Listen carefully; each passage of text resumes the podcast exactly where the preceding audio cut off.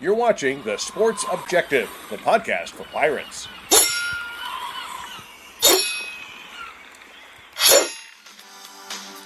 You're listening to Absolute Empowerment with Coach Jeff Connors on The Sports Objective.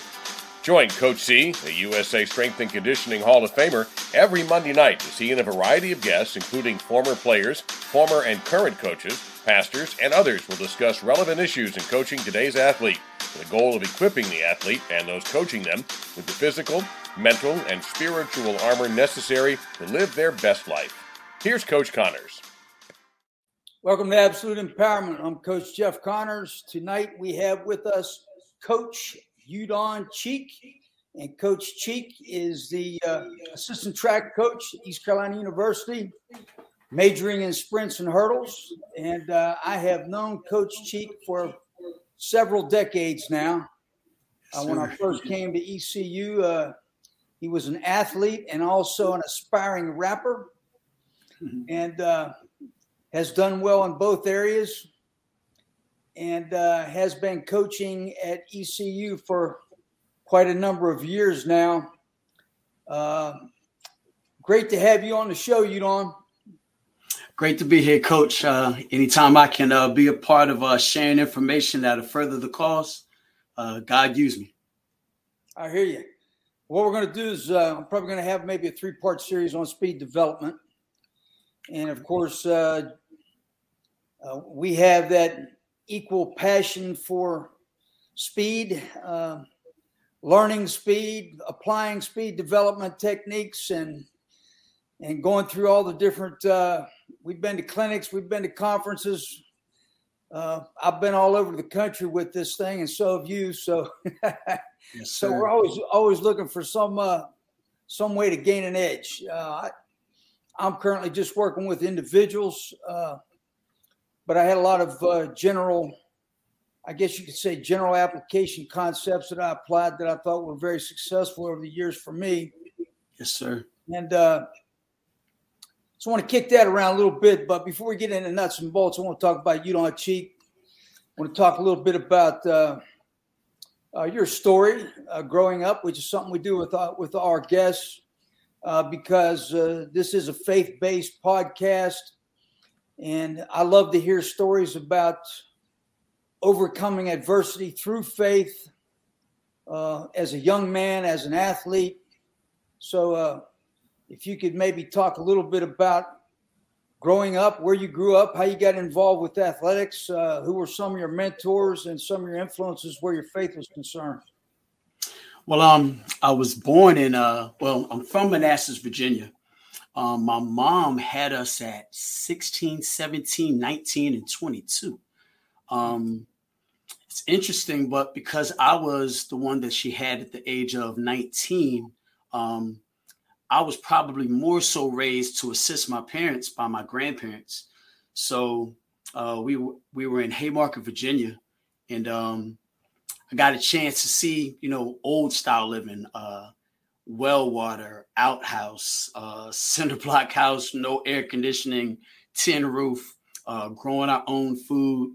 Um, you know, I'm little kid and I'm snapping snapping peas and snapping beans and shelling peas and shucking corn. But uh, I just always remember um, the sense of family. Um, I was raised in the church. Uh, there's there's 100 percent. You know, it wasn't a Sunday that I wasn't going to be at church. But um, as I got older, um, when my when my dad came home from, uh, let, me, let me back up real quick. Um, my dad was away in the army. When he came back, they could afford to keep me, so they brought me back to live with my uh, parents, and I watched my dad take us from, you know, the home of living with my grandparents to living in the ghetto, um, and then just working. He's a policeman, just working hour after hour, double shift, moving us to uh, uh, a townhome and then still working hour after hour. Um, you know, getting us into a really nice, predominant, uh, predominantly, I wouldn't say wealthy, but above average income uh, lifestyle of living. And uh, the whole time that he was working, working his butt off, I, I didn't realize that uh, what I was learning through sport. They put me in uh, little league football, little league basketball, um, soccer, and um, that's how they kept me preoccupied. I didn't know we were struggling, but I watched my dad just work his hump uh, to just uh, get us higher and higher. And before you know it, I, I what seems like a blink of an eye, we go from you know the outhouse to you know a really nice neighborhood, uh, good good uh, good neighborhood, a lot of uh, support. Um, but uh, just I guess I guess like anybody, Coach C, um, just start off in little league, and then little little league turns into high school, and you know, fortunately, high school turned into college. Um, but as far as my faith goes, I don't think um I don't think I quite understood what my faith meant until I got into college and I had to apply it on my own. Um, you know, I went to church because I was supposed to. Um, I don't think I quite knew who Christ was until I felt like it was alone, till I felt like I was alone. And then I found out I was never alone. He was always there with me. So I hope I haven't rambled there, but uh, it's it's typical. I, I, got a chance to, uh, uh, you know, go from little league to high school to college, and uh, I don't know. It just it's kind of kind of hard to wrap up my head all around it right now. Yeah, well, the whole po- the whole uh, purpose of this podcast is for you to ramble. So ramble on, brother. And uh, so we, uh, you know, we love to hear the stories here. well, I uh, tell you what, my sister. Uh, let me let me let me uh, back up a little bit. Sport wise, um, I wanted to play football. Um, I was exceptional at it in league, but Coach C, I broke my collarbone, broke my back, and tore my Achilles tendon. And so when I got into high school, um, by the time I was on the field, it was too late. Coach already had his favorites, and I know people say, "Well, you know, you know, coach is going to play the people that can help him win." He didn't. I should I should have been on the field, but uh, I broke my back. I tore my Achilles tendon, broke my collarbone. Didn't get much of a chance to play at the high school level, so track was just a backup plan. Uh, my sister uh, Angie and my sister Tanya, they were phenomenal at track, phenomenal at track and field, but I didn't want to be Angie and Tanya's little brother. So um, uh, I, I kind of steered away from track at first because, you know, I wanted to have my own thing. But after I uh, got injured that many times, you know, I had to fall back on track and thank God um, that I had enough speed to, you know, get me to college. Gotcha. Well, uh, of course, I was familiar with your career and uh, while we're talking about faith and talking about mentors and coaches, let's go ahead and talk about Coach Carson. So, Coach Carson, um, uh, Coach Benson, I think it was Coach Benson, when I was in high school, I ran fast enough to win. Um, I was always faster than uh, my times, but I didn't know that you had to have fast times to get a scholarship. I just thought if I won all the time, I was going to get a scholarship. So I went to Coach Benson, uh, told me to go down to ECU to uh, just you know make myself known to Coach Carson um, because I was uh, had didn't have a scholarship yet. Was getting to the end of uh, the school year, '87 uh, at Stonewall Jackson Senior High School, and um, I went down to see Coach Carson and uh, he loved the fact that I had a very high GPA. Um, he said that my times weren't good enough to get a scholarship, but that if I placed at the state championship, that he'd give me a scholarship. Um, but on hurdle number four um, at state championship '87 in uh, in Virginia, Todd Stadium, man, I'm in second place. Coach C about to make a move on this guy. Um, and I hit hurdle number four, not paying attention, trying to catch a guy in front of me, and I fall. So I'm in the infield, just bawling my eyes out, you know, thinking that life is over because I'm not going to get a scholarship. Uh, but uh, nonetheless, Coach Carson still gave the opportunity to me to walk on. And um, from day one, uh, he gave me opportunity to prove myself really hard on me. Coach Carson was really hard on me. I, I was definitely treated like the stereotypical walk on uh, that you see on TV, where they uh, just kind of always pushing your buttons. Um, but love Coach Carson from the sense that he knew what it took to get the most out of me. Um, you know, he didn't say much to me, just, you know, too fast, too slow. And right there, if I asked him a question, he'd say, Well, did I say anything to you? And I'd say, No, sir. He says, Well, then what I'm doing is good enough. You're getting better, aren't you? You know, he just kind of always put me on my place. But I had it, it would keep this chip on my shoulder, it made me mean as a snake and I could compete and work out with the best of them, coach. But he brought the best out of me. I went from 51 seconds in the 400 to 46 high. So uh, I, I, appreciate everything that he was to me. Um, a great mentor in the sense of he he knew how to get the most out of his out of his guys. He wasn't the same with everybody. Um, he was the same man, but he knew what to say to push your buttons to get the most out of you. He would say things to me like, because uh, I eventually earned a, a, scholarship, but he would always say things, "Oh, I'll find somebody else to replace you. You're you're you're you're okay, but you're not that good." And uh, man, just every year I came back better and better and better. No compliments, just a little bit more money on my scholarship. That's the closest thing I got to, to a compliment from that man. But uh, gosh, I loved him, Coach. I, I miss him now. Miss him now. He's he was uh, even even when I became the sprint coach here. Um, you know, I, I would check in with him after every single meet, and uh, you know, the all these plaques on the wall. Y'all can't see him, but when when when he passed away, I made sure that uh, his memory would not fade. I've got every one of his All American plaques on my wall, and as long as I'm here, they're not they're not coming down. I'll, I'll put mine on, under under a rock before I'll bring his down. Well, Coach Carson was a very special person and a very strong, had very strong faith as well, and that was no secret to anybody.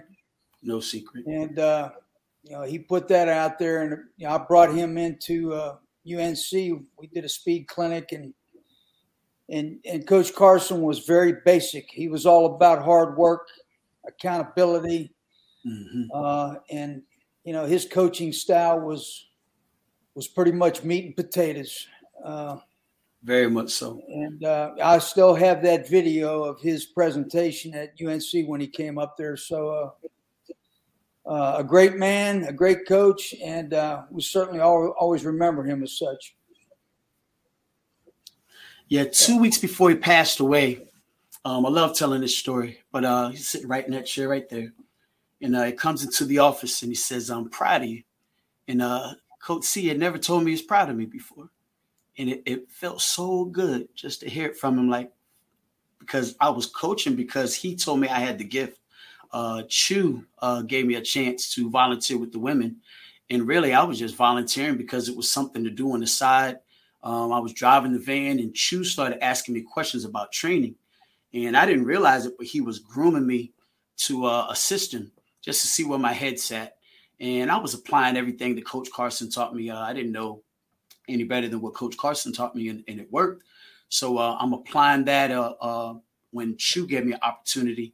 Um, and when I later became, uh, you know, three years into my stay with um, full time assistant uh, here at ECU, um, Coach Carson comes in one summer and two weeks before he passed, says, I'm proud of you. And it just meant the world to me um, and I, I, started to think, you know, like I'd arrived in that moment. But if you know Coach Carson, if he comes at you with a compliment, soon thereafter, he's going to put you back in your seat, though. Uh, and he goes, uh, But you're getting too scientific on me. And uh, he goes, You said I didn't do any plyometrics. What do you think that short hill was? so I sat there and I thought about it. And I go to all these seminars and I, seminars, I learn from all these great minds. And when I go back and look at Coach Carson's program, it had everything we needed. Mondays and Thursdays, we were running uh Mondays was short hill, Thursdays was long hill, uh Tuesdays we're running stuff like six four two four six, five four three two one, like we're on the longer side of the interval. And uh, you know, we're doing stuff like a bunch of 300s on Friday. And I think we did just some light tempo on Wednesday. But when I go back and look at it, all these seminars where I just got enamored to learn, uh, to, to take what I was learning from others and apply it. Why in the world was I? I, I should have just stuck with Coach Carson's player because when I went back and looked, if it ain't broke, don't fix it. The, the ECUA is, is awesome. The way he did it definitely works. Absolutely. And he uh, was very successful recruiting some some star sprinters, no doubt about that. Yes, sir. Yes, sir. Uh, we have uh, LaShawn Merritt, uh, Eugene McNeil, Lee McNeil. Um, as I look up on the wall, um, our I think our school record in the four by four is 302. That's that's pretty fast for a group of five school. No doubt. Yes, sir. Yeah, I mean, my dad was uh, my football and track coach in uh, in high school. I actually just I wanted to play baseball, but he wanted me to keep running because I wanted to try to get faster. So uh, mm-hmm. Yeah, I had to run a lot of 400s on a cinder track, and that's a bad memory. So oh my gosh, cinder's the worst. You know, I, I, developed my coaching style uh, now that we're starting to get into a flow, and I really reflect. I got my coaching style from my dad. So little league football, my dad became a coach because where we lived, the coaches were um, a little bit aggressive to uh, little boys of color. Uh, it was a long time ago, but uh, my dad was actually there just to um, just to make sure that they they treated us fairly because we were definitely in an area where we were for sure. He he worked in a way to get us in an area where we were surely the minority uh, for better education, but it was it was kind of challenging because uh, didn't quite fit in. But uh, my dad became our coach. Um, the defensive uh, coordinator on the teams I played in the little league, and uh, even though we lived in a really good neighborhood, he made sure that I played for the teams um, in more challenged neighborhoods. And I didn't get it, but what it was was he was trying to be the father figure for a lot of the um, young men who who didn't have um, a father. So my dad had so much patience with everyone and other coaches yelling and screaming and cussing and swearing and putting their hands on kids. It was a different time. You can't do that today. But uh, you know, he he would take everybody home in the back of his pickup truck. By the time we got home, dinner was dried up and crusty. And but I saw him give of himself every day to other people. And uh, that I think that's why my coaching style, I love them up and hug them up more than I kick their butt. But I realized that I got that from my dad. Um, I just I give people the benefit of the doubt, um, just you know, naturally because that's who he was. But uh, just a caring, uh, comforting, protecting individual um, as you ever want to meet. But that's I think that's where I got my coaching style from. First and foremost, is my dad. You know, track is a unique sport, and uh, you know, sprinters have certain characteristics, and uh, you know, I'm sure your experience has helped you to be able to relate to them. Yeah, definitely. I think the the fact that I was a, a walk on, uh, I don't want to hear any excuses about you can't get it done. I mean, Coach C, you put 15 pounds on me.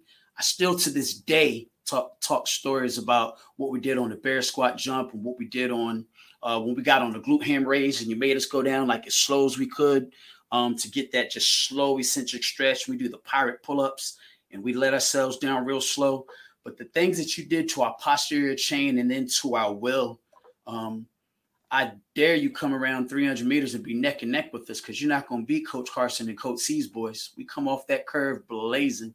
But uh, for sure, um, uh, you know, God rest the soul of Coach uh, Carson. But, you know, I, I, appreciate everything I tell you and give you your flowers now. Thank you for everything you did for me, Coach, and everything you still do for me. I can call you whenever I need you and you pick up in the blink of an eye. So I love you for that.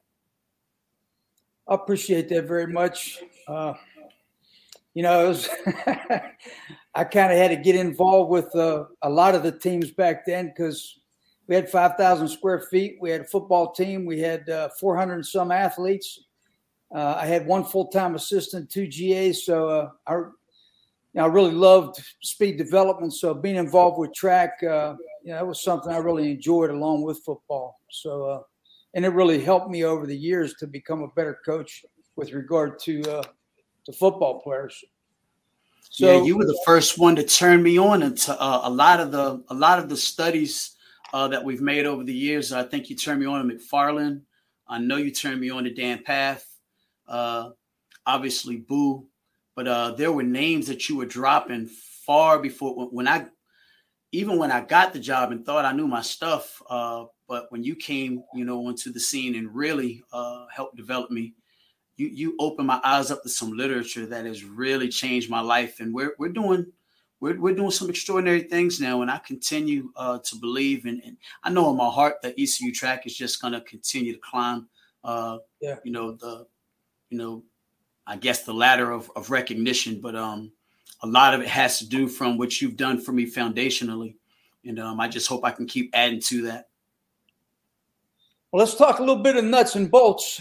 And uh, so you know, my first question is, or, or, I guess you could say the first topic that I want to kind of talk about, review, uh, um, application of training concepts specific to hurdlers and sprinters as applied to skilled players in the game of football. And I'll kind of preface that by going back to what I I did before I even got involved with track coaches.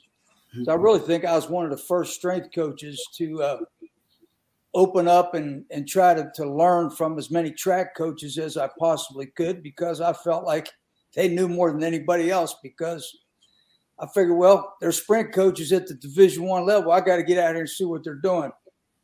But uh, you know, back in the day with football players, particularly the skill guys, I want to do. I did something with speed every day, and I always did it first when the neuromuscular system was fresh. Yes, that was my perspective. So I had usually had two acceleration days. I, I had one day that I would have to call postural drilling mm-hmm. uh, because I really felt that football players had very poor hip position and tight hip flexors much of the time because they spent half their life in a low position and uh, never knew how to open up and run, uh, right. you know, in the open field. So that was important to me too. Was postural drilling, and so I got uh, you know kind of a whole, uh, I guess you could say. Uh, list of postural drills from several different people that I put together over the years uh, with regard to that. And also, I incorporated fast leg drills on that day as well. Um, and then I also learned, you know, over time that, you know what, acceleration is different from max V. So, you know, you don't want to do this cyclical cyclical work if you're trying to accelerate. So that that was that was a big uh, aha moment as well. You know, in my educational process, uh, I really always like sand work usually got that done once a week, or I do contrast pounding in the sand on flat ground. Mm-hmm. Uh, you know, I use the ultra speed pacer that uh, Loren Seagrave put out uh, with regard to overspeed work, which I limited to that that to my advanced guys, which might, might only be about eight guys that I thought were prepared for overspeed work on a regular basis. I'm just talking about once a week. Maybe I'd expand that to 10 or 12 guys some of the fastest guys on the team. And, uh, you know, some, some other things like a, a max velocity day, an absolute speed day. Some of the techniques that I liked over the years were uh, sprint, float, sprint, mm-hmm. uh, ins and outs.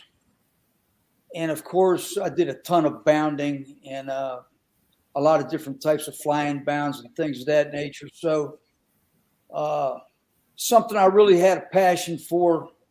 But over the years, what I started to believe was, you know, this this is a lot different when it comes to what we're going to do for linemen, what we're going to do for skill guys, and then particularly what we're going to do for defensive backs because they're on the field so much with regard to speed endurance. Uh, you know, where receivers, maybe two two platoon, three platoon, whatever, they get breaks uh, defensive backs seldom get a break, uh, and uh, so I was I had a lot of concerns about that. But uh, let's just talk about skill players, and let's talk about off-season training for sprinters. And uh, what are the things that you hang your hat on? Uh, and I'm going to basically, I'm, I'm going to stick to the fact that I, whatever you tell me, I believe it's something that skilled players in football should be doing. Yes, sir. Well, I'm, I'm big on being barefoot over the summer. Um, we're always going to warm up uh, as long as it's warm uh, in the fall. We're going to warm up barefoot, but in the summer, one thing that I'm trying to do is I'm trying to make sure that we keep our posture. So I'm doing a lot of dribble series uh, um, barefoot, um, whether it's through the the ankle, the calf, or the knee. Um, but there's a lot of dribble series. There's multi-directional hops. There's multi-directional hops in sand. Um, but I'm trying to make sure that at the same time that I ensure postural integrity, I'm also trying to make sure that there's uh, really good mobility, but safe mobility. So we're doing the likes of multi-directional hops in the sand, uh, split squat j- jumps, uh, pogo hops, Um, but you name it, we're going through an array of uh, hurdle walkovers, uh, different plyos in the sand, different barefoot plyos in the grass, um, straight leg bound, fast leg. We're doing all types of circuits where we would transition from station to station with some type of drill that is barefoot. And then when you get to the station, when you uh, get to a station, you have some type of uh, core, some type of uh, ex, uh, some type of uh, exercise, uh, calisthenic. But so I'm getting fit. I'm doing it in an array of movements because I believe if I can build strength in every range of motion, then when we get back together, it I, I won't feel um, like I'm putting too much on them by trying to get one range of motion. So uh, you know, uh, and also trying to make sure we're doing a lot of stretching on the front side. We sit down so much, coach, C that we just get so tight in our hips. So I'm really, really paying attention to uh, the, the the stretch that I'm sure you're aware of the couch stretch where you put your foot behind you um, up against the wall and uh, just you know you're in a lunge position. Your back foot is either on a bench or up against the wall, and you try to get a really good stretch on your upper hip flexor, your upper quad, uh, trying to make sure that stays out of the way so that when we are running, um, our glutes can really fire and we get a good stretch on that hip flexor. But over the summer, um, I'm still sticking to my themes of throughout the week. I am short, long, active recovery, short, long, active recovery off as far as my seven days. So I'm fairly plyometric on Monday and Thursday. Um, and I have something that has a bit of a anaerobic capacity or aerobic capacity on Tuesdays and Fridays, and Wednesdays and Saturdays are a bit of my active recovery, and Sunday we're totally off. So if I use the alliteration, I would say that I'm force, um, I'm fit, um, I'm flexible, then I'm uh, frequency, um, force as well. But um, then I go back to another fit day, and then uh, um, I guess that will be another flexible day on uh, on that uh, Saturday, and then we'll faith on Sunday. Well, let's go back to the lower leg a little bit mm. because you know I kept reading that 52% of energy return comes from the lower leg during a sprint. Yep. So uh, you know, getting involved in different types of pogos. Yep. Uh, 180s and forward, forward, backward, forward, Yes, sir. Double, single. And now I've got uh, through Sports Output, I've got a, a sensor that I can put on your foot and I can get feedback in relationship to uh, contact time. Actually, there's four things that the sensor will tell you contact time, air time, air to contact time ratio, a drive index, or peak acceleration. So it's going to give you all those things, but I, you know, I look mostly at contact time. But uh, talk a little bit about the importance of lower leg development in relationship to uh, elasticity, for instance. You, you better have your, your foot better be functional. Um, you, we literally want to work from the ground up, but all that work that I was just talking about in the sand and on the grass, we also do it uphill um, there's different days throughout my summer cycles where I'm sending them dribble and uh, bounding sequences um, uphill. But uh, lower, if if we do our job in the summer and we come in with our lower leg developed, you know, also working on the tibialis, doing the tibialis raises, um, uh, the multi-directional angle uh, ankle, uh, like alphabet, uh, you know, counterclockwise and clockwise circles. Um, when you're doing like heel toe, like if this is your feet, like you're just going side to side with your feet, kind of windshield wipering your feet side to side. But if you do not, um, that you want to have an immediate response to the ground. And if your lower leg is uh, not fit for the cause, then you're going to bleed out. You're going to lose energy. You're not going to get all that that power from the hip complex, the core that we're working on in the weight room. If your feet aren't up to par, then it's for naught. It's counterproductive. So, you know, we're gonna work on our feet. We're gonna, you know, we're gonna splay our toes out and do towel grabs and uh, you name it. But uh, we're gonna. I've got buckets of bolts. I'll put bolts on the ground and they'll take their feet and pick pick up uh, the bolts and drop them in the bucket. But we are going to develop our lower leg, and it's going to be something that where our core and our feet are getting developed over the summer and throughout the year. But we have to make sure we come in immediately um, with the lower leg developed, or you're going to find yourself um, on the beach, as Coach Blaney used to say. Um, you know, you're, you're not going to be uh, fit for, for, the summer. You're going to end up getting injured in fall in fall training, I guess. I would say. Yeah. One more thing with that, uh, I don't think we want indiscriminate hypertrophy with the calf. Mm-hmm. Uh, so you know, most of the the best sprinters I've ever seen have a tiny little calf and a yep. long Achilles. Yep. And uh, so some of the people we know uh, will tell, will coach, uh, will coach individuals not to do calf raises, but do a lot of elastic type things uh, with the lower leg as opposed to calf raises. So how do you feel about that? So um, mixed reviews because Randy Huntington crushed it with Su. I can't pronounce his last name, but uh, the the the uh, Chinese sprinter that went nine nine. Yeah. Um, Randy Huntington did so much calf work, the the seated calf raises, and I've been taught um, if you you know if you're going to gain mass anywhere, it better be in your in your glutes, in your in your uh you know your upper thigh, your upper ham, and the likes. I've been taught to to leave that extra weight out of there. So he was so incredible. He's he set the world record in the 60 on the first uh, half of his uh, 100 when he ran the 9 9. He set yeah. the world record in the first 60 of that, but he petered out. So I guess, you know, there's mixed reviews there. Um, I know that elasticity is the number one thing that we need to develop in the lower leg, but at the same time, you know, can we uh, look into a little bit of gaining some mass there? Because um, it worked for it worked for Randy um, and Su, but uh, for the most part, even what you taught me uh, and uh, C- Coach Hauser, Coach Hauser, you know, tells me don't, don't uh, build up mass in the calf. So yes, uh, the mad scientist Jeff Hauser. Yep. If with you two in the proximity, I'm probably going to believe you guys over Randy. No, no shade against Randy, but uh, he Randy's huge on development of, of the calf. So, um, you know, I guess I guess you've got a, a an argument for for every reason. Okay, uh, so, uh, also with regard to training skill players, let's talk a little bit about uh, in season. And uh, how do you feel about?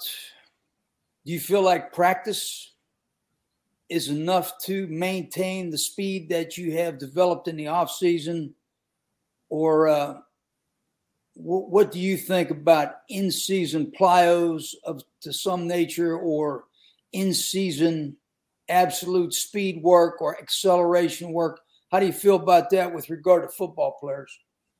Now, for football players, um, I would always do some type of plyo to potentiate any type of uh, sprint, um, even submaximal sprints, just to make sure that they're hitting the ground efficiently. I think once you take away the plyo entirely, once take once you take away uh, max velocity entirely. I think they kind of forget where the ground is a bit because football is such a game of uh, they're they're always playing in a low, get ready to hit somebody or get ready to get hit position. They're they're down there so much, but when you have an opportunity to make a play where the hips are high, like um, I always say that I can turn a first down into a touchdown if you let me.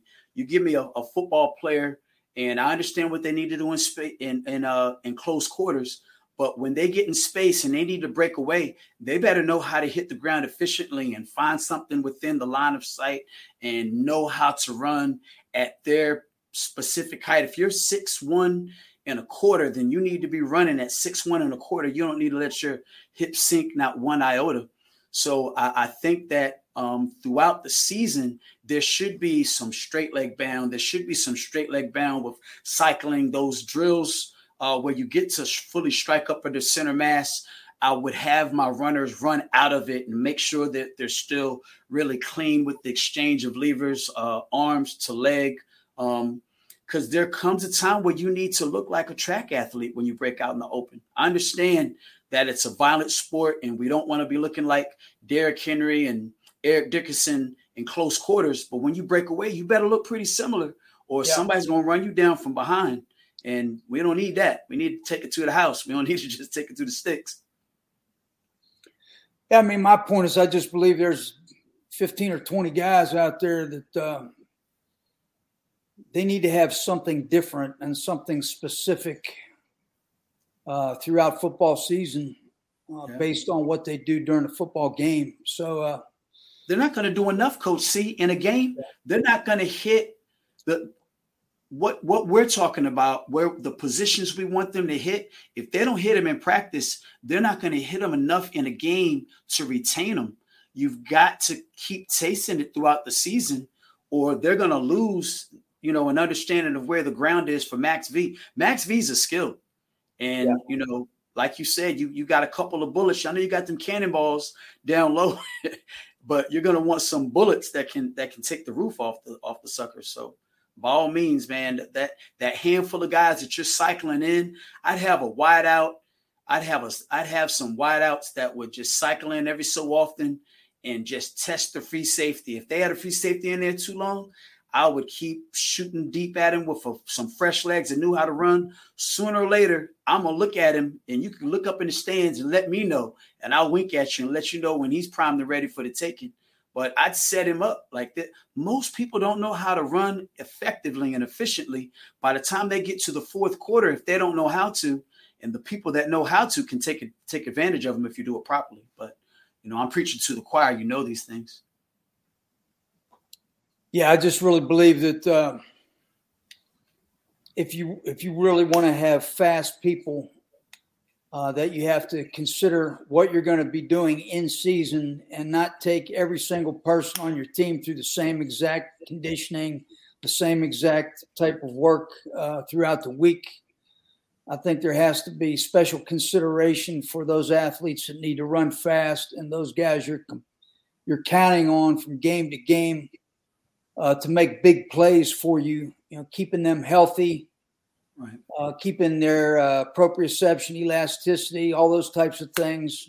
You know, of course, we we talked about coming off heavy squats in season. We've had had that discussion, and also uh, uh, that's something that track athletes will do and substitute ballistics uh, for a lot of the heavy work. You know, I still like some unilateral work with regard to strength and some posterior chain work, but you know, at the same time, uh, that's another thing for consideration as well. So, if next you, thing, remember, talk- you remember, Coach, I, I, know you do, but just to make sure that people understand what you're saying here, I remember a season where we were having that discussion, and uh, you had so much to do, but you you you heard my cry. I went to your office.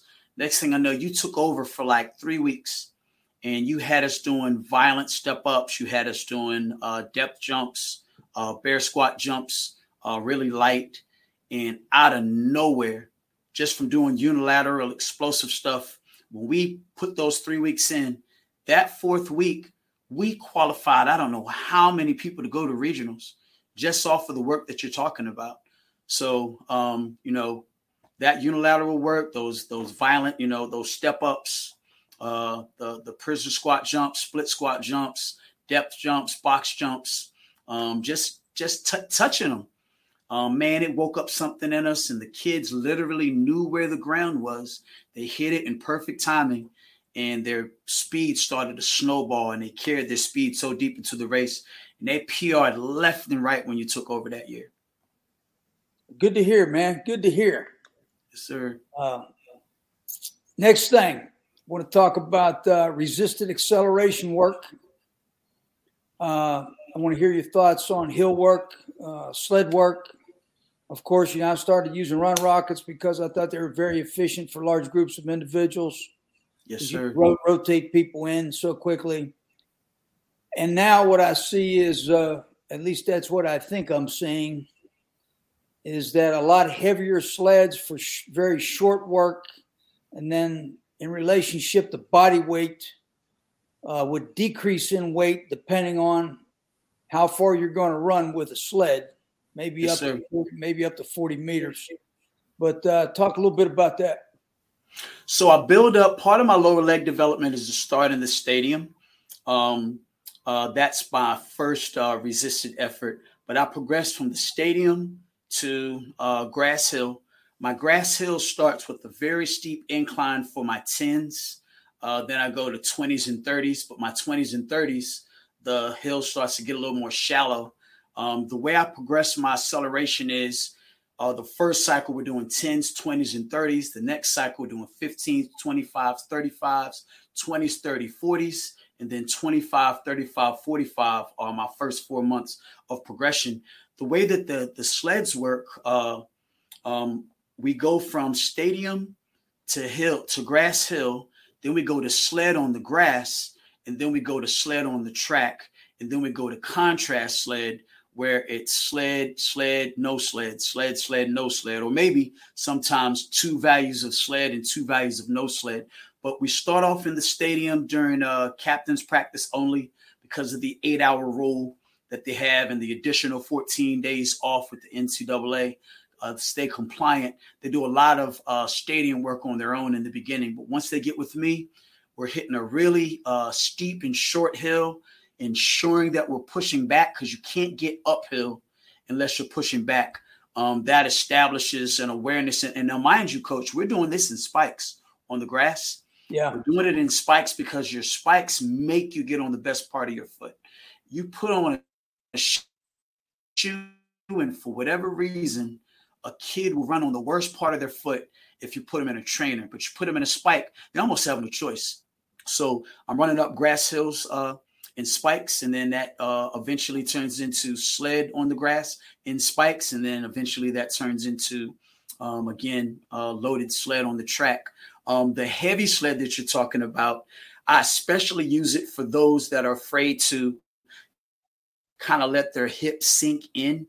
Uh, you know how you want to if, if your hips are if your glutes are engaged if your hips are engaged if you've got triple extension um, if everything is is bone on bone, as I like to say, you can really push back into your center mass. So the heavier the sled, uh, the likely it is, more likely it is that you can teach them how to push back and be more patient and fill the positions. But if the sled's too light right away, they're probably going to overstride, coach. Um, they're going to end up landing in front of the center mass, being on the ground forever. So I like to start off pretty steep and pretty heavy just to make sure that they're hitting uh, where I want them to hit. And then on top of that, I've, we've got a biomechanics team, the kinesiology department with Patrick Rider. They come out and uh, film us to make sure we're hitting our positions so that they understand not just what it looks like, but in between sets, talk about it. And then before long, understanding the cue that goes along with the feel um, so that they can do it right without the sled as we kind of wean them off of the weight. I think it's a great point uh, to run in spikes. And I think that's something that definitely uh, we need to have football players, skilled football players, do a lot of uh, because their foot strike needs a lot of work. And uh, remember, you used to have a whole bucket of spikes that they used to share didn't they? Yeah, well, didn't yeah, I used have a, a, bunch of spikes in the um. Well, I used them yeah. when I timed guys indoor, you know, because I wanted them to have the the best opportunity to have the best time possible. And whenever I I uh, time guys, I wanted to have the exact same conditions and same shoe wear, same surface. That would tell me if somebody got faster or not um, because you got so many things to deal with outside, you know, especially on the fields we had back in the 90s, for instance. You know, nothing was real consistent. Mm-hmm. Uh, but I do remember one team in the 90s, I had 26 guys who were sub 4 6. And, uh, you know, those guys were very successful on the football field as well. So, uh, but I, I, you know, I attribute that, of course, to all the speed work that we constantly did um, so looking at, uh, I still have two of your, I still have two of your run rockets. Uh, when you departed, um, they uh they didn't know what to do with them or didn't want them. Uh, you know they changed the weight room. Yeah. Uh, from the tracks no longer there, so they didn't know what to do with the run rockets. They gave two to me, and I still use them. I the one thing that I negated to state was I also utilize uh, within those progressions, especially for uh, you know the, the Exer-Genie keeps the same uh, resistance right. from you know no matter what you do. So I utilize the Exer-Genie, um, and I use the run rocket, especially um, when I'm trying to hurry up and get things going. Because, like you said, the the turnaround on the Exer-Genie on a uh, run rocket is incredible. You know, you can just you can have a couple of them, and you can just by the time people go through, they get the rest um, that you need. And the same thing for the Exer-Genie because you just have the interchangeable um, cords. But uh, by all means, I am going to load my resistance all year long. Uh, it might get lighter as the season goes on um, for certain aspects of training, but I'm always going to load accel, coach. Well, let me ask you this. Uh, let's say you got to train offensive lineman. Uh, mm-hmm. We're going to go fly in 10 meters or maybe just 10 meters from a some type of uh, crouch start or three point start or whatever we want to use. But uh, you know what? How do you feel about that in relationship to how much weight they should be using uh, relative to body weight uh, to be able to have a productive result? I think that for now for for linemen, um, this is this is interesting because I've never done it before. But as you as you tell me that, because the skill of running of sprinting is a skill that they don't get to touch much. I would not put the type of weight on them that didn't allow them to get into the shapes that you wanted them to get in, like for pulling guard, um, when they when a lineman needs to close. I, I wouldn't want to get them too far away from what sprinting feels like, um, because uh, I, I, think that that is a problem that they have. Their hips are always fairly tight, coach, because they're if anyone's going to be in a crouch position, it's going to be them most of the time. So I think in order to free them up and let them get open a little bit, I don't know that I would be heavy as much. Maybe just for the initial impulse to make sure they knew how to fire. But um, I would also um, just some of the more dynamic movements of you know the the the drilling, the hurdle hopping, low hurdles, um, some of the box jumps, uh, the multi-directional hops, making sure that they were a little more athletic because almost everything to do is on their square. But when you talk about sprinting, that's getting off of their square. So as yeah. I kind of go into my own imagination, um, I would want to make sure that they had the skill of sprinting down because if they don't, them jokers might pull, coach. Yeah, I mean, yeah, they they work in limited space, and uh, you know, and, I, and I, I know you mean 10 meters. I understand that aspect, but I'm still saying the I, I'm always gonna you're the first person that I ever heard say whip from the hip. And it's I know you might have gotten it from someone, but yeah, I did. I sprinting, when when I when I think of sprinting, um, there it's not just what you put into the ground. It's just like your post chop series. You cannot run one leg at a time. And if the sled is too freaking heavy, they're probably going to be running one leg at a time. You know what I mean? Yeah. So if you're going to teach them to switch, you know, you're going to get them some coordination in that area. I'm I'm probably thinking that post chop series, and I'm thinking the the triple switches and the you know the bounce switches and, and things of that nature, and uh, doing those drills, and then coming off of those drills with with uh to see how they transition into actual sprinting. Um, I'm thinking coordination on that end, coach, because they do plenty yeah. of power. God knows. Well, yeah, I mean coordination uh, is is important, and uh, a lot of times people won't do. They'll limit the things they do with linemen because they just have some type of assumption that they don't have coordination, which is not true at all. And uh, you know, I had a I had a young man named Jason Brown in Carolina who could do pretty much any drill you could think of and look good doing it. And of course, that's why he went to the NFL and made a bunch of money. But uh, you got a lot of those, coach, on your resume. I got a few, maybe. so we look at uh, next thing. Just uh, let's let's talk about postural integrity, hip position. Uh, you know, basically we want to get out of an anterior pelvic tilt position. That's what I say. The body fat and anterior pelvic tilt are the enemies of, of speed. Yes, and uh, I don't think a lot of people understand uh, that, that that's basically the position that we want, even when we're coming out of blocks initially. We want that straight line from head to contact foot. And then the, the body is going to be on the rise as we go uh, through the acceleration pattern. But, you know, just just hit on that for, for a second. I don't know if you remember, um, but I came into your office one day and I asked what is the most important aspect um, what what what is something that we had to hunt down and we had to establish if we were going to be fast? And you said a neutral hip girdle, I think it was. Uh, you said a neutral hip position. And so since uh, I, I, knew that already, but you know when you say it, it's it's you know might as well be red letters in the Bible to me. Um, but um, I, I I know for certain, um, and I'll stand up uh, just see if the camera can get it, but uh, probably not. I'm not up high enough. But if you if you bend over, you can't squeeze your glutes. You can't do it. If you try to bend, if anybody listening to this podcast, bend over and try to squeeze your glutes, you can't do it. If you can't squeeze your glutes and you can't use your glutes, get your hips out of the way so your glutes can be engaged so you can actually do something off of it. I challenge you to do another thing.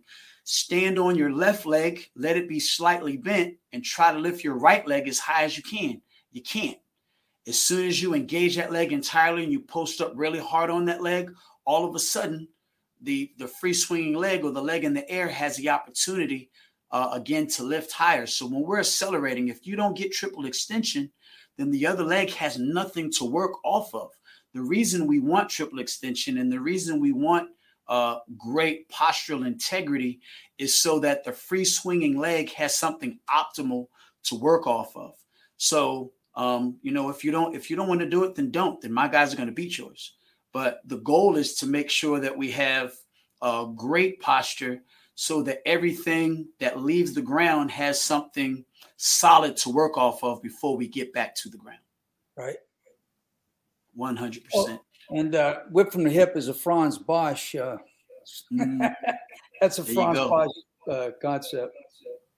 Yes, sir. By the way, you cannot whip from the hip from a for, if you don't have great postural integrity, you ain't whipping from nothing. Your leg's gonna get so far behind you. If you if you're if you have postural integrity, your hips are slightly tilted up and your glutes are firing, your your swing leg won't get too far behind you, and you'll have more time to get to the front side, and you know you'll get that that femur to table, and you'll have more room to you know go down into the ground. Uh, yeah. So, you know, I'm I'm I want a very flexible and firing hip flexor. Uh, I want my glutes firing. If if I have those things, then as soon as I hit the ground, I can let that leg fold as quick as I need it to. Have enough time to get my my femur up in the air. I'll be high and tight and be in position to murk the ground. That's what I'm looking for. Let me ask you this: Do track coaches use GPS? Um, so Patrick Rider um, is uh, the co-chair down in our kinesiology department, and uh, we use timing gates and uh, we use camera, but uh, he also has the little uh, uh, it's kind of like a sports bra almost, where they put a GPS in it. Um, and he asked, "Did we want to use it in the future?" And I said, "Hey, man, you're you're the guy. Um, you know, if you want to use it, go for it.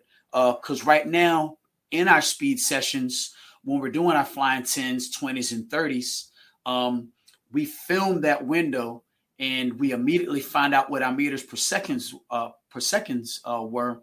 Um, but then he can go back afterward and see um, if he missed anything. Um, he can go back and look at the uh, GPS and give us more value. So we have the opportunity to, but he's not yet utilized them. So I know there are some that do, uh, but primarily what I know is that our soccer team uses them extensively. Um, yeah. They put them on everyone, and they try to see what they're, you know, I, I'm gonna I'm gonna say something that I'm not totally aware of, but I imagine that you just want to see um, what their closing speed is and how they're finishing plays and the like, and what um, I don't know. The, vol- yeah, the volume of work in a certain day, you know. But uh, you used them when you used them on us.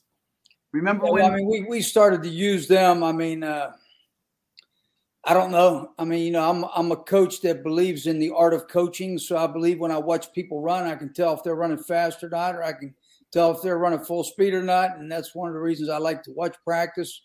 But at the same time, this has been a very valuable tool since it came out in in the eyes of a lot of individuals with regard to how much volume you have during practice with a certain position group or whatever. And, and uh, but one day I was uh, watching, I think it was NC State game. We are talking about they got a linebacker running 23 miles an hour, and I'm like, "Holy, that's cow. pretty fast." I don't, I don't know. That's Keaton Mitchell fast. That's crazy. I haven't really, I haven't really heard of too many people running 23 miles an hour. You know, with with regard to football players, but especially a linebacker. But uh, you know, that was that's pretty fast. So, uh, so yeah, I was just curious if you know how that was working within the uh, the realm of track. With we have access. We have access. We've just not um, we've not utilized it. But every Monday and Thursday, Monday is our accel um, day, and Thursday is our max velocity day. Um, so yeah. we're flying sprints on Thursday, and we're accel um, on Monday in the fall. Um, in the spring, uh, my Monday I alternate my accel and my max V and I hit uh, kind of my special endurance or my intensive tempos on Thursday because we uh, um uh, excuse me on Wednesday because we run Friday and Saturday. So I pretty much get everything out of the way on the front half of the week. Um, yeah, in, in the spring. Well, let's talk a little bit about speed endurance for defensive backs. Uh, off season, uh, you know, moving into the in season because personally, I believe it should be different for them. But uh, what thoughts would you might you have there in relationship to what might help them? Because there's not normally a great uh, level of depth with regard to corners, for instance. You're out there looking for a lockdown corner, and you're lucky if you can find two. Right and you're not very uh, you're kind of reluctant to take them off the field. So, uh, you know, what kind of thoughts do you have there? I think for the skill acquisition day, I would stick to um, the recovery uh, of a full recovery. Um, however, because there's no such thing as full recovery in football, I think the other day um, I would throw at them a barrage of uh, the end of the rest interval would be somewhat like football, where you know, hurry up off going up against a hurry up offense, um, just uh, just different things within uh, the scenario of the game, uh, where you're still using the speed, but within the parameters of you know how the game would go. Before the skill acquisition of actually sprinting and knowing how to do it, um, I don't think that you should push the limits uh, where um, the rest is is just is is too uh, minimal. I would give ultimate rest uh, when you're looking at the full acquisition of upright uh, sprinting, getting to the fastest you can run.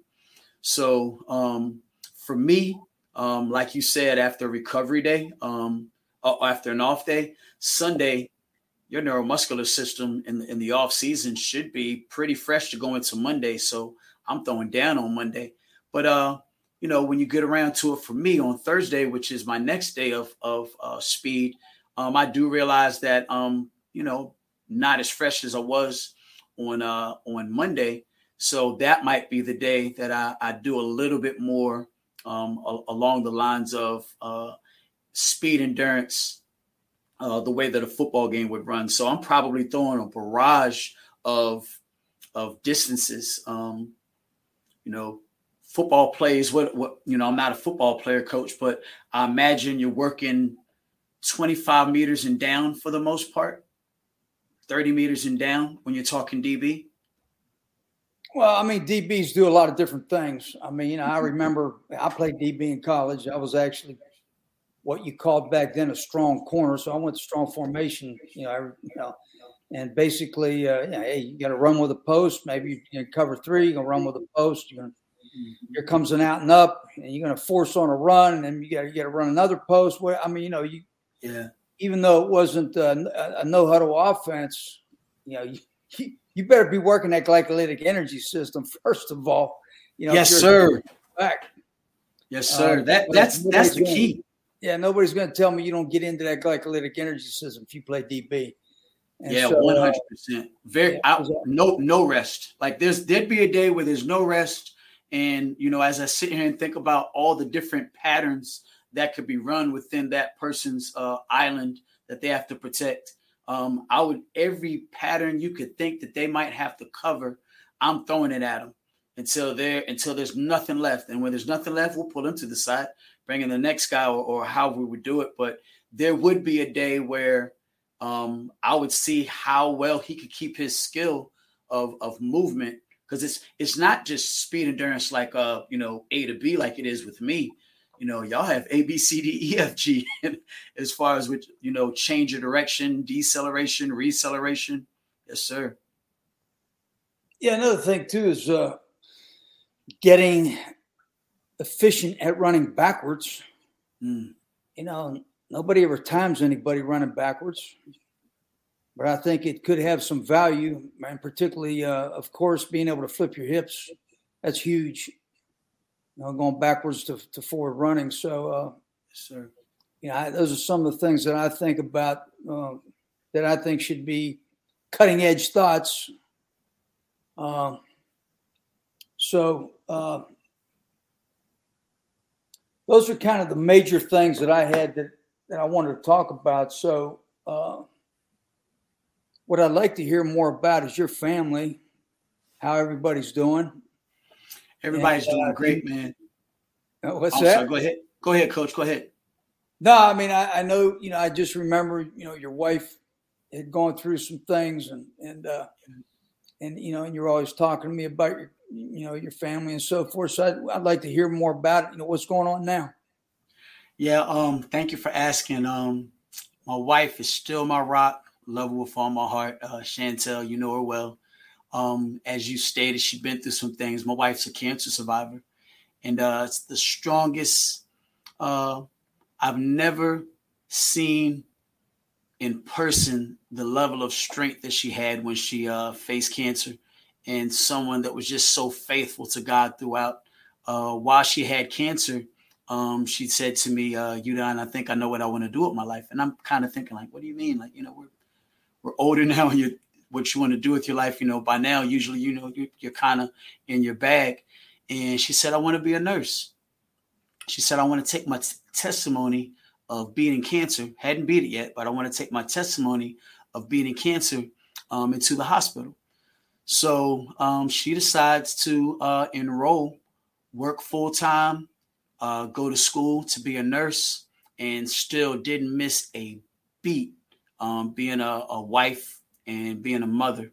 Um, but she faced that thing head on, and every morning uh, I just hear Tasha Cobbs blasting in the bathroom while she's showering and she's making her faith confessions. And I never saw her cry. She'd say, um, I'd hear her say, This too shall pass.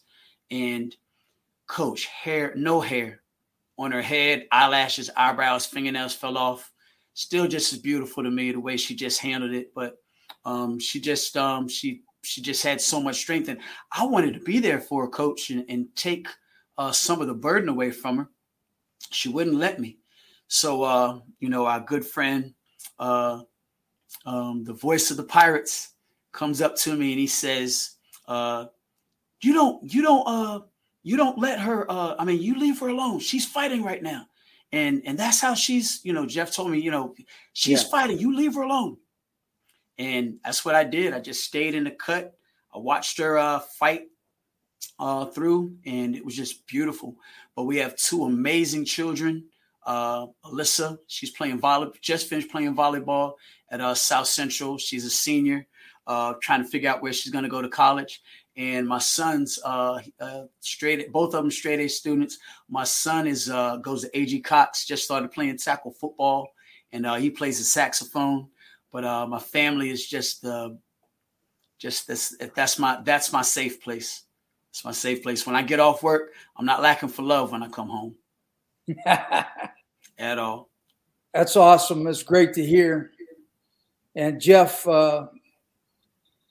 Jeff Charles, of course, who we're talking about, you know, he hooked me into uh, intravenous mistletoe when I had the melanoma uh, surgery. Mm-hmm. So I went out to Durango, Colorado, the same place he had been, and uh, that was good. That was good, good thing. So uh, we, you know, we all always uh, we all miss Jeff. Yes, sir. Yes, sir. Well, I really appreciate you coming on. Uh, we'll do it again. I'm going to do a couple more segments on speed. I think I'm going to get Boo on here uh, sometime in the near future, maybe next week, and uh, that should be a very interesting conversation. Definitely. Definitely one of the smartest people I've ever met in my life. So I always love talking to him. yeah. But uh, thank you very much. Be talking to you soon. And uh, so this is Jeff Connors from Absolute Empowerment uh, signing off. God bless. And we'll see you next week. Thanks a lot. Love you, Coach. You've been listening to Absolute Empowerment with Coach Jeff Connors on the Sports Objective. Join us every Monday night for a new edition of the show. Listen to the show pretty much everywhere podcasts are found. Be sure to follow us on social media at The Sports OBJ on Twitter and TikTok, at The Sports Objective on Instagram. Like and follow our Facebook page and subscribe to our YouTube channel. As always, we appreciate you listening to the show, and go Pirates!